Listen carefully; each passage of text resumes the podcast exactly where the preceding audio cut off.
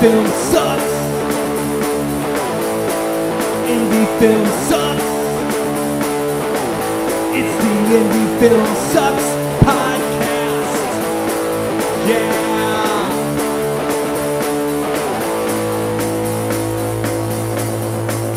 Coming at you from the mean streets of St. Louis from a basement on South Broadway. The Indie Film Sucks podcast. Because indie film still sucks. Yeah, yeah, it definitely sucks. And uh, it's going to be a little bit more quieter on this podcast because we're missing our third wheel. Chris Mackey, he's on assignment. And not to say that he's the actual third wheel. I mean, half the time I'm the third wheel, and sometimes you're the third wheel. It just depends on the day. But yeah, Mackey's gone, so we're going to fill in some uh, some content with some of our own bullshit. And uh, it probably won't be near as good as, as, as it is with him here. It'll but be better. It'll be. Damn, that's a statement. Okay, we're gonna we're gonna try that. Yeah. All right, so uh, who's gonna do the, the suck first? Hey, Brock, what's your suck? Oh, that's a dick move.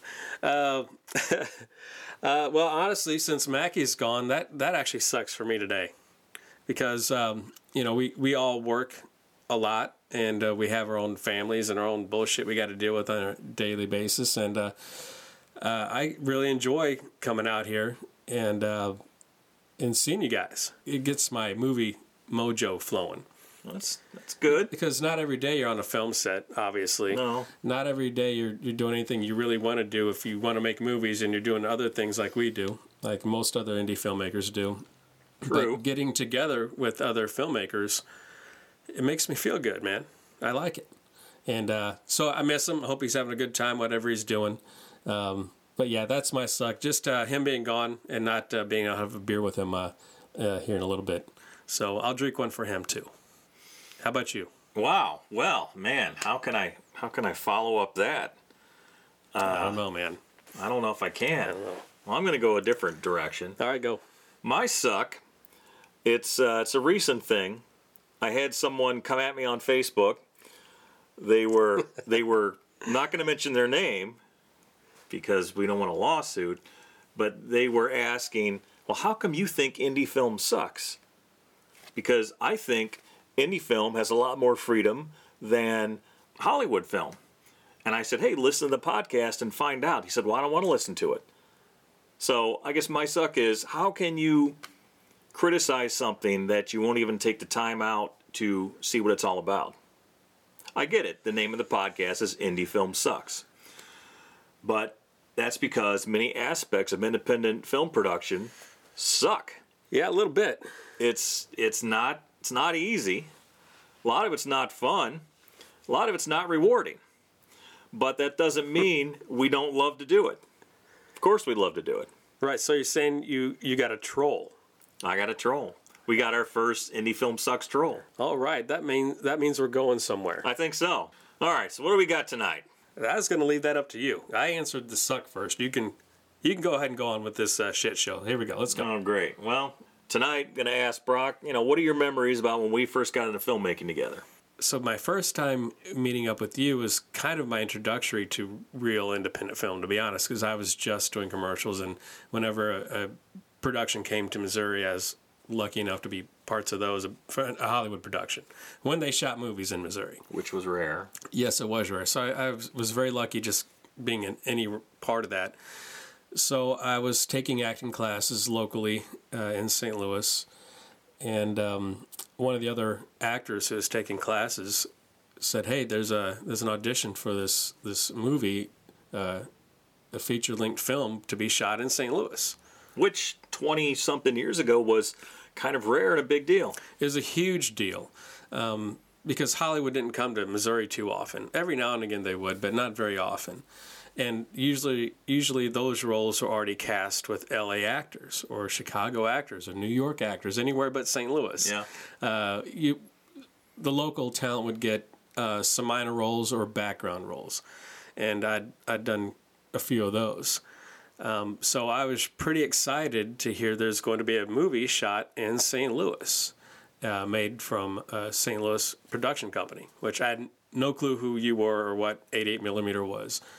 So uh, that weekend, I believe the audition was on a Saturday, maybe a Saturday morning. I think Sounds it was. right.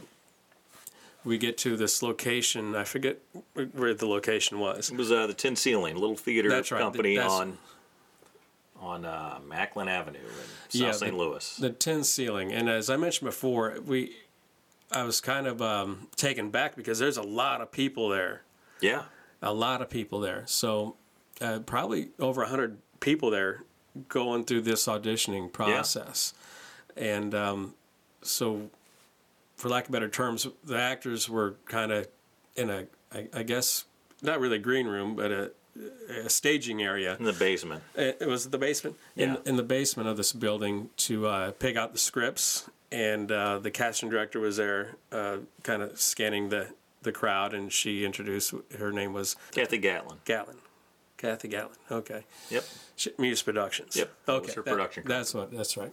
or her casting agency, I guess. All right.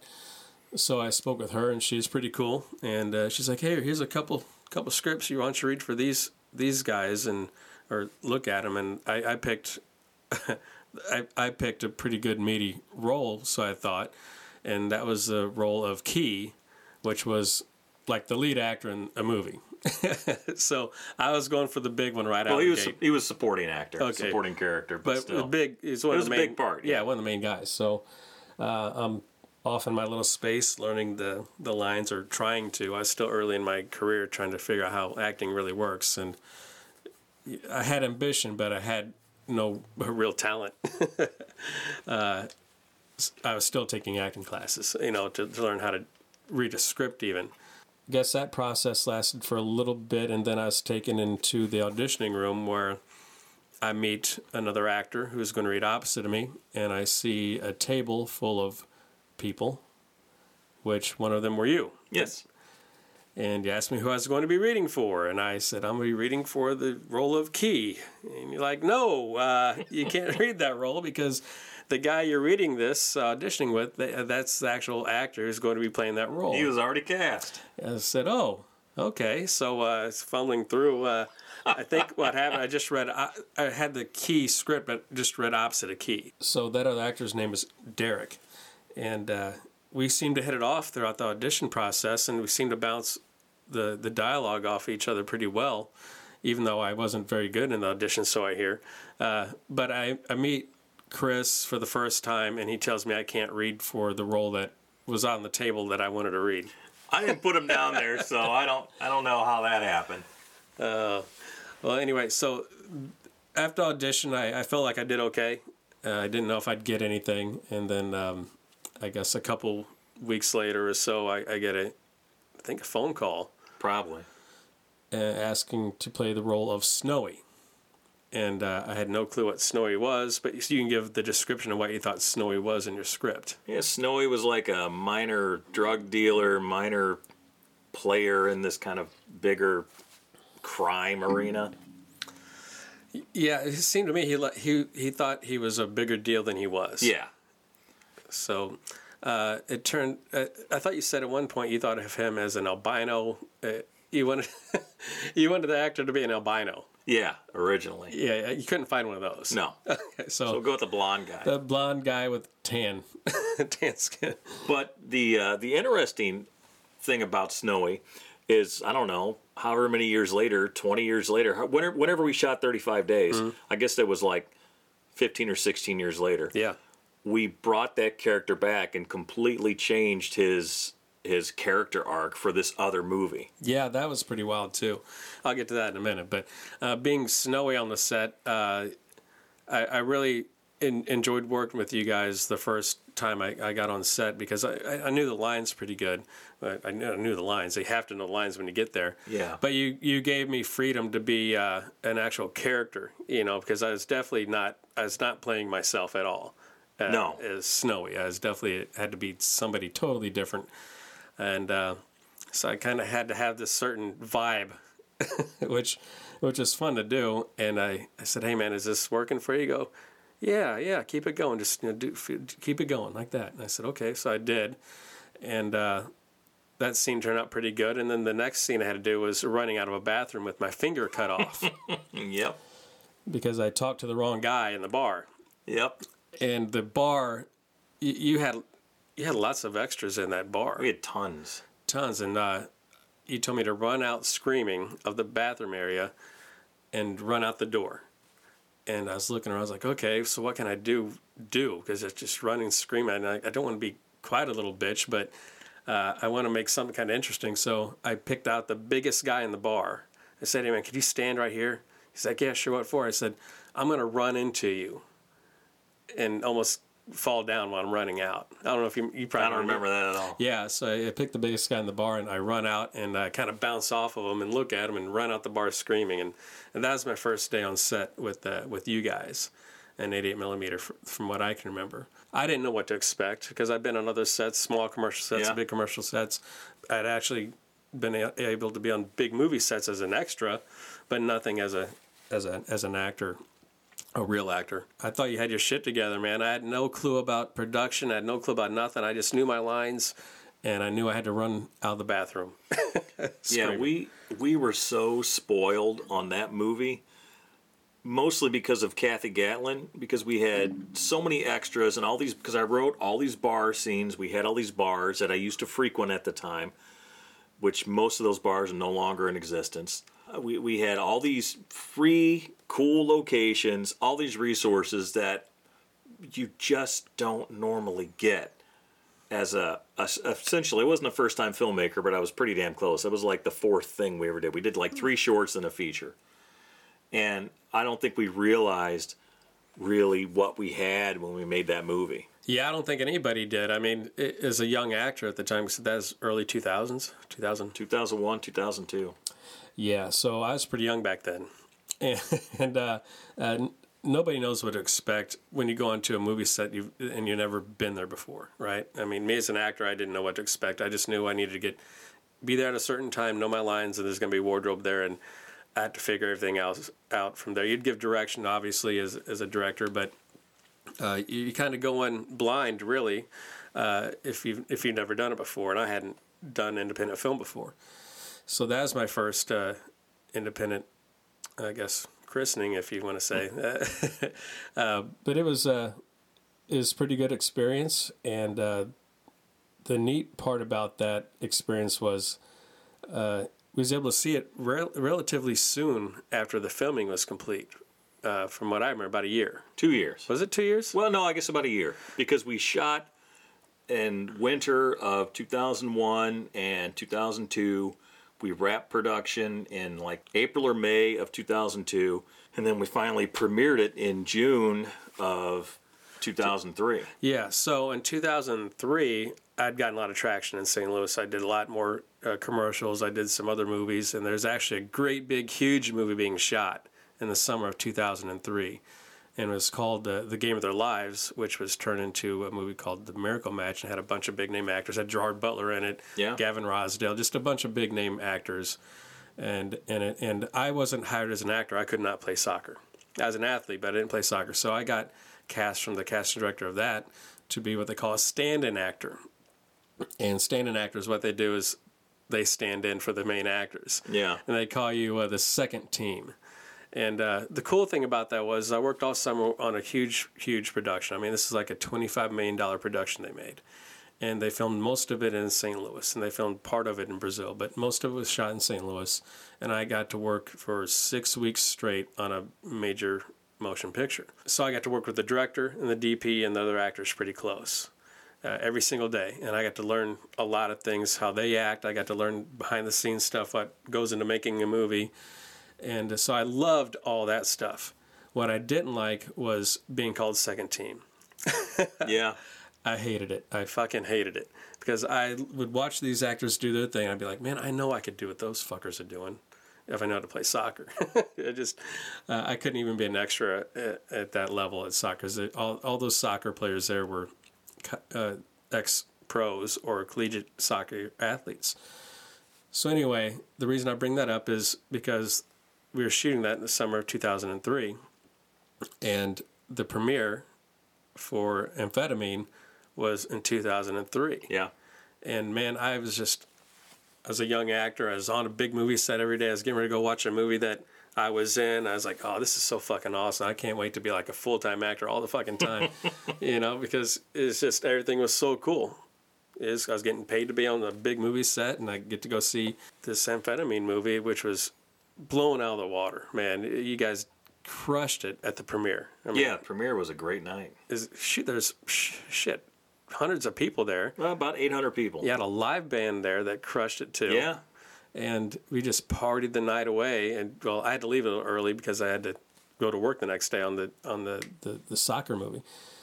So I thought that is what you know being an actor was about because I was just acting and I I was just partying and having a good time. I already had a family already. I already had a wife and a, a kid, and then I actually had my second kid during the Game of the Lives movie. During the a couple days earlier, a couple days later, I think it was, is when my second kid was born.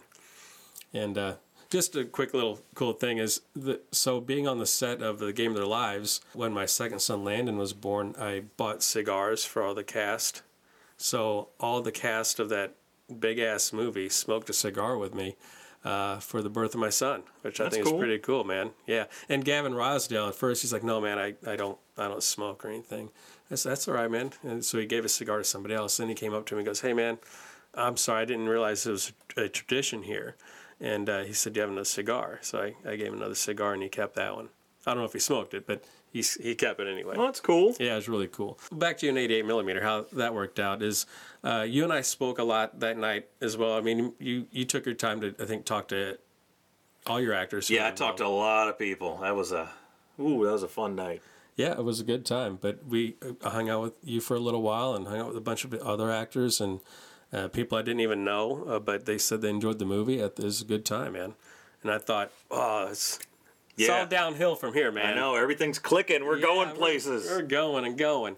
And then uh, a couple years went by, and I I ran into at um, probably a, a showcase, a movie showcase, or the the St. Louis International somewhere. Something like that. Uh, we were watching a movie and we ran into each other, and and then it seemed like only a year after that you called me up on the phone about Rhineland, Yeah. which is called a cruel frailty yeah. at the beginning. Terrible name. Yeah, and I, I'm not going to rehash that whole story, but you called me up and uh, I said, yes, let's do it because we had such a good time on amphetamine. I really got to know you really, really, really well on uh, on the set of Rhineland. Again, uh, I was mostly just an actor in that. I, I was a social producer because we shot on my property, but and uh, uh, that was a is just a good time for me there too. Is we're making another movie, a World War II film, and Yeah. Uh, you did a lot of work on that, though. yeah, we, yeah. There's a lot of work. I mean, digging foxholes and trenches, and it's all worth it, especially when you got to see all the extras come out with their tanks, and Oh, yeah. and their deuces and their tents and their all their gear they brought out. All these reenactors I'm talking about, which you know made the movie what it is. We did all that and uh, thought it was over with, and then we get a call again about you know six months later saying, uh, "Hey, we got to shoot some more shit, but this is why." And um, I was like, wow, man, it's getting bigger and bigger. And uh, cool, let's do it again. And uh, thought it was over again the second time. And then, uh, you know, after we wrap up there, I get, get a, a call again for the, the third winter. And I'm Yeah. like, wow, are we shooting a series or what the fuck's Yeah. going on here, man? Every time uh, we got to work together, we got more comfortable with each other. We saw each other's work ethics, and uh, every film you've ever done, I've, I've you've asked me to be part of, which uh, that's pretty awesome. I appreciate that. Thanks for showing up. And that's all you had to do, really, right? Yeah. Show up. In my 20s and 30s, I did a, a shit ton of commercials. Uh, I was able to get a couple other you know, multi-million dollar films under my belt that I got to work on throughout the years. Nothing, not that I had a, a big, big role in any of those, but I still was cast and was lucky to to do that and happy and learned. That all gave me confidence to keep uh, keep on going as an actor. You know, and I wasn't producing it in any of those other movies unless I was associate producer, which actually meeting another guy on Rhineland, Paul Wendell, he he had a script called uh, Bedlam Street, Yeah. which you actually named that. If I Well, it was originally called Browntown, yeah which was kind of a eh name. So Yeah, right. I think I gave him the name Bedlam Street, and he liked that better and went with it. yeah. So on the set of Rhineland, he gave me this script, and uh, pretty impressed with his writing. good man. script. very good script, and it turned out to be a damn good movie. It did. very impressive movie. So, uh, uh, I, I, every set I'm on, it seemed like I got another role because I was on the set doing something. Uh, so that's that's kind of how I kept with it. acting because you know the, if you get into acting to make money, Good luck. Yeah, I mean, yeah, there are people that make a shit ton of money at this, but it's like less than 1%, right? But throughout the years, you know, you kept calling me, I kept showing up, and because I knew you'd finish your shit, and I knew you were a good guy, and you were in it for the long haul, and you always had basically the same crew working with you. More or less. And, yeah. uh, you know, I became friends with the, the crew too, and it turned out I was ended up being part of the crew. Eventually, yeah. Yeah, uh, especially during third during Rhineland. But then uh, obviously when um, you approached me with Sound of Nothing, which was Yeah, I think it was 2010. We started working on that, and we started shooting that in winter of 2011. So it was almost exactly 10 years after Amphetamine. yeah Because we shot Amphetamine in 01 and 02, and we shot Sound of Nothing in 11 and 12. yeah. So when you called me about that role, you said uh, actually you didn't call me about the role. You called me about producing first. And so uh, we looked at the script, and you know we had some ideas about you know how we get a name actor in this, and how much it's going to cost, and neither one of us had you know any real money to, to put up for No. what we needed to do, but we still knew we could we could probably shoot this on a, a shoestring budget. Really, is all it was. We, we spent that 24,000? twenty four thousand, which you know It's not much. no, we was able to raise. It, it wasn't hard to raise that kind of money. Really, we was able to do it, but we, we really didn't go out and pitch to big name No. investors. We just were trying to raise money through ourselves or, or friends or, or you know whoever wanted it that Yeah. we knew. We didn't go out of our circle. Really. Yeah, some yeah, no. I mean, some of that was out of pocket money, and then Right. a handful of investors put in. Right, and I had a decent year in business. I used my business card to write off some lunches and you know shit like that. But we we shot that movie pretty pretty quick and pretty good. And I I wasn't the lead actor in that one, but I had a pretty nice role, and uh, it, was, it was fun to do. And it was uh, you know post apocalyptic film, which you know those are always fun Yeah. to watch. And it, being in it was pretty cool. And I got to be not I got to be an asshole You did. and uh, the, I I rarely got cast as that. Honestly, I'm usually like a the, the guy next door, or the or the soldier, or the cop, or which is fine. I don't mind being cast like that at all. But being uh, kind of an asshole villain, uh, No, Stucky, that character was a real prick. yeah, I liked it quite a bit. and he was the the character is named after another character in a uh, uh, film called Southern Comfort, which is a Walter Hill film. And there was a character named Stucky in that movie who was kind of an asshole, but also kind of a fuck up. And that's that's where the name came from. Yeah, so uh, I I really liked that role uh, a lot, and uh, so we shot that, and then it, it that was a hard shoot too because it, It was, was. it was during the winter. We had a handful of locations, not a whole lot of locations, but we got great locations, We did. and the film looks fantastic. I hope you guys uh, take a moment to watch it. Uh, uh, our distributors are keeping all the money, so. It's not. It's not for us to make money. I just want you guys to, to go see it. Yeah, that doesn't come back to us until uh, next year. Right, and we'll uh, we'll get that out there for everybody to see. Uh, I guess for free since we're not making any money off of it anyway. But uh, I learned a shit ton off of that movie as an actual producer. Mackey's always talking about we had to know how much money we could spend on lunches, how much money we needed for this, how much money we needed for that. Uh, make sure the locations were locked, every location, because I, I had to make some connections with some local people in my town to get some of these really cool locations.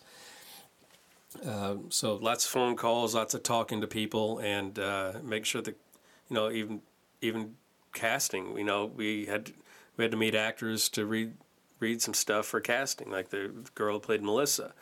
Uh, we met her at a, like a, a coffee shop and uh, and read with her. And Yeah, well, we uh, Found we, her- we auditioned for the role. We auditioned her. I think everyone else was hand selected, but we didn't have a Megan. So we probably auditioned. I, you were at the audition, I'm pretty Yeah. sure. We had like I don't know.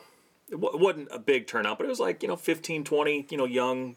yeah, there Fif- weren't too many actresses in St. No, Louis. it's The like it was age group. fifteen to eighteen year old girls. Yeah, and because the the character was fourteen, but we, I I wanted an actress who was you know older but could look younger. Yeah, and she definitely did look Yeah. younger than her age. No, Melissa, the actress. Yeah. Melissa Jordan.